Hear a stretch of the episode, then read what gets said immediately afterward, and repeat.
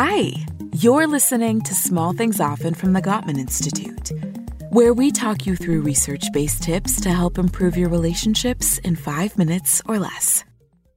Today's tip is about making a better bid for connection.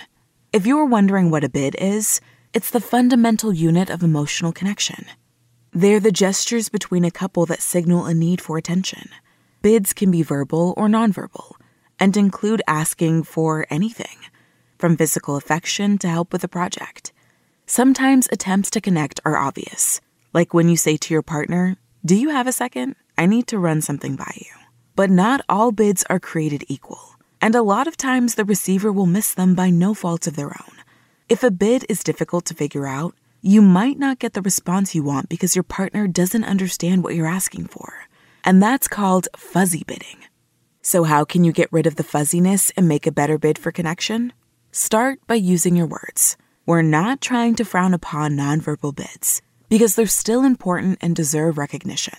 But some people have difficulty reading gestures like a smile or a flirty glance. The meaning behind silence can be hard to interpret, especially right now around the holidays when life might be a little more chaotic. If a heavy sigh while washing the dishes doesn't prompt your partner to help out, Ask them if they have time to help you dry, or get ahead of the situation. Suggest an arrangement where whoever cooks gets the night off from loading the dishwasher. The point is, try to verbalize your bids in a way that your partner understands. Also, when you're making a verbal bid, be clear about exactly what you need in that moment. Let's say you've had a hard day and you need your partner to listen. Try saying something like, Today was a rough one. Can I tell you about it? If you don't want to talk about it, but just need some cuddle time on the couch. Say exactly that. Help your partner take the guesswork out of responding to your bid. And remember to express your need as a positive. For example, maybe you've been missing your partner because they've been swamped with work and random holiday parties.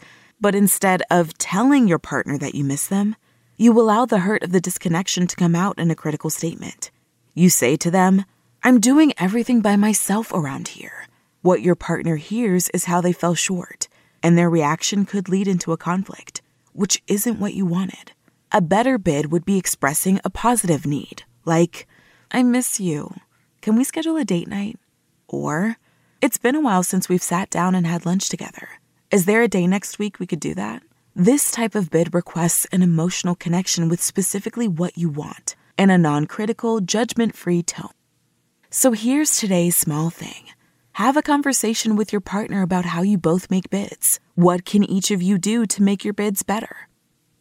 Tune in to the next episode of Small Things Often for another quick tip from the Gottman Institute, helping you maintain and strengthen all of your relationships.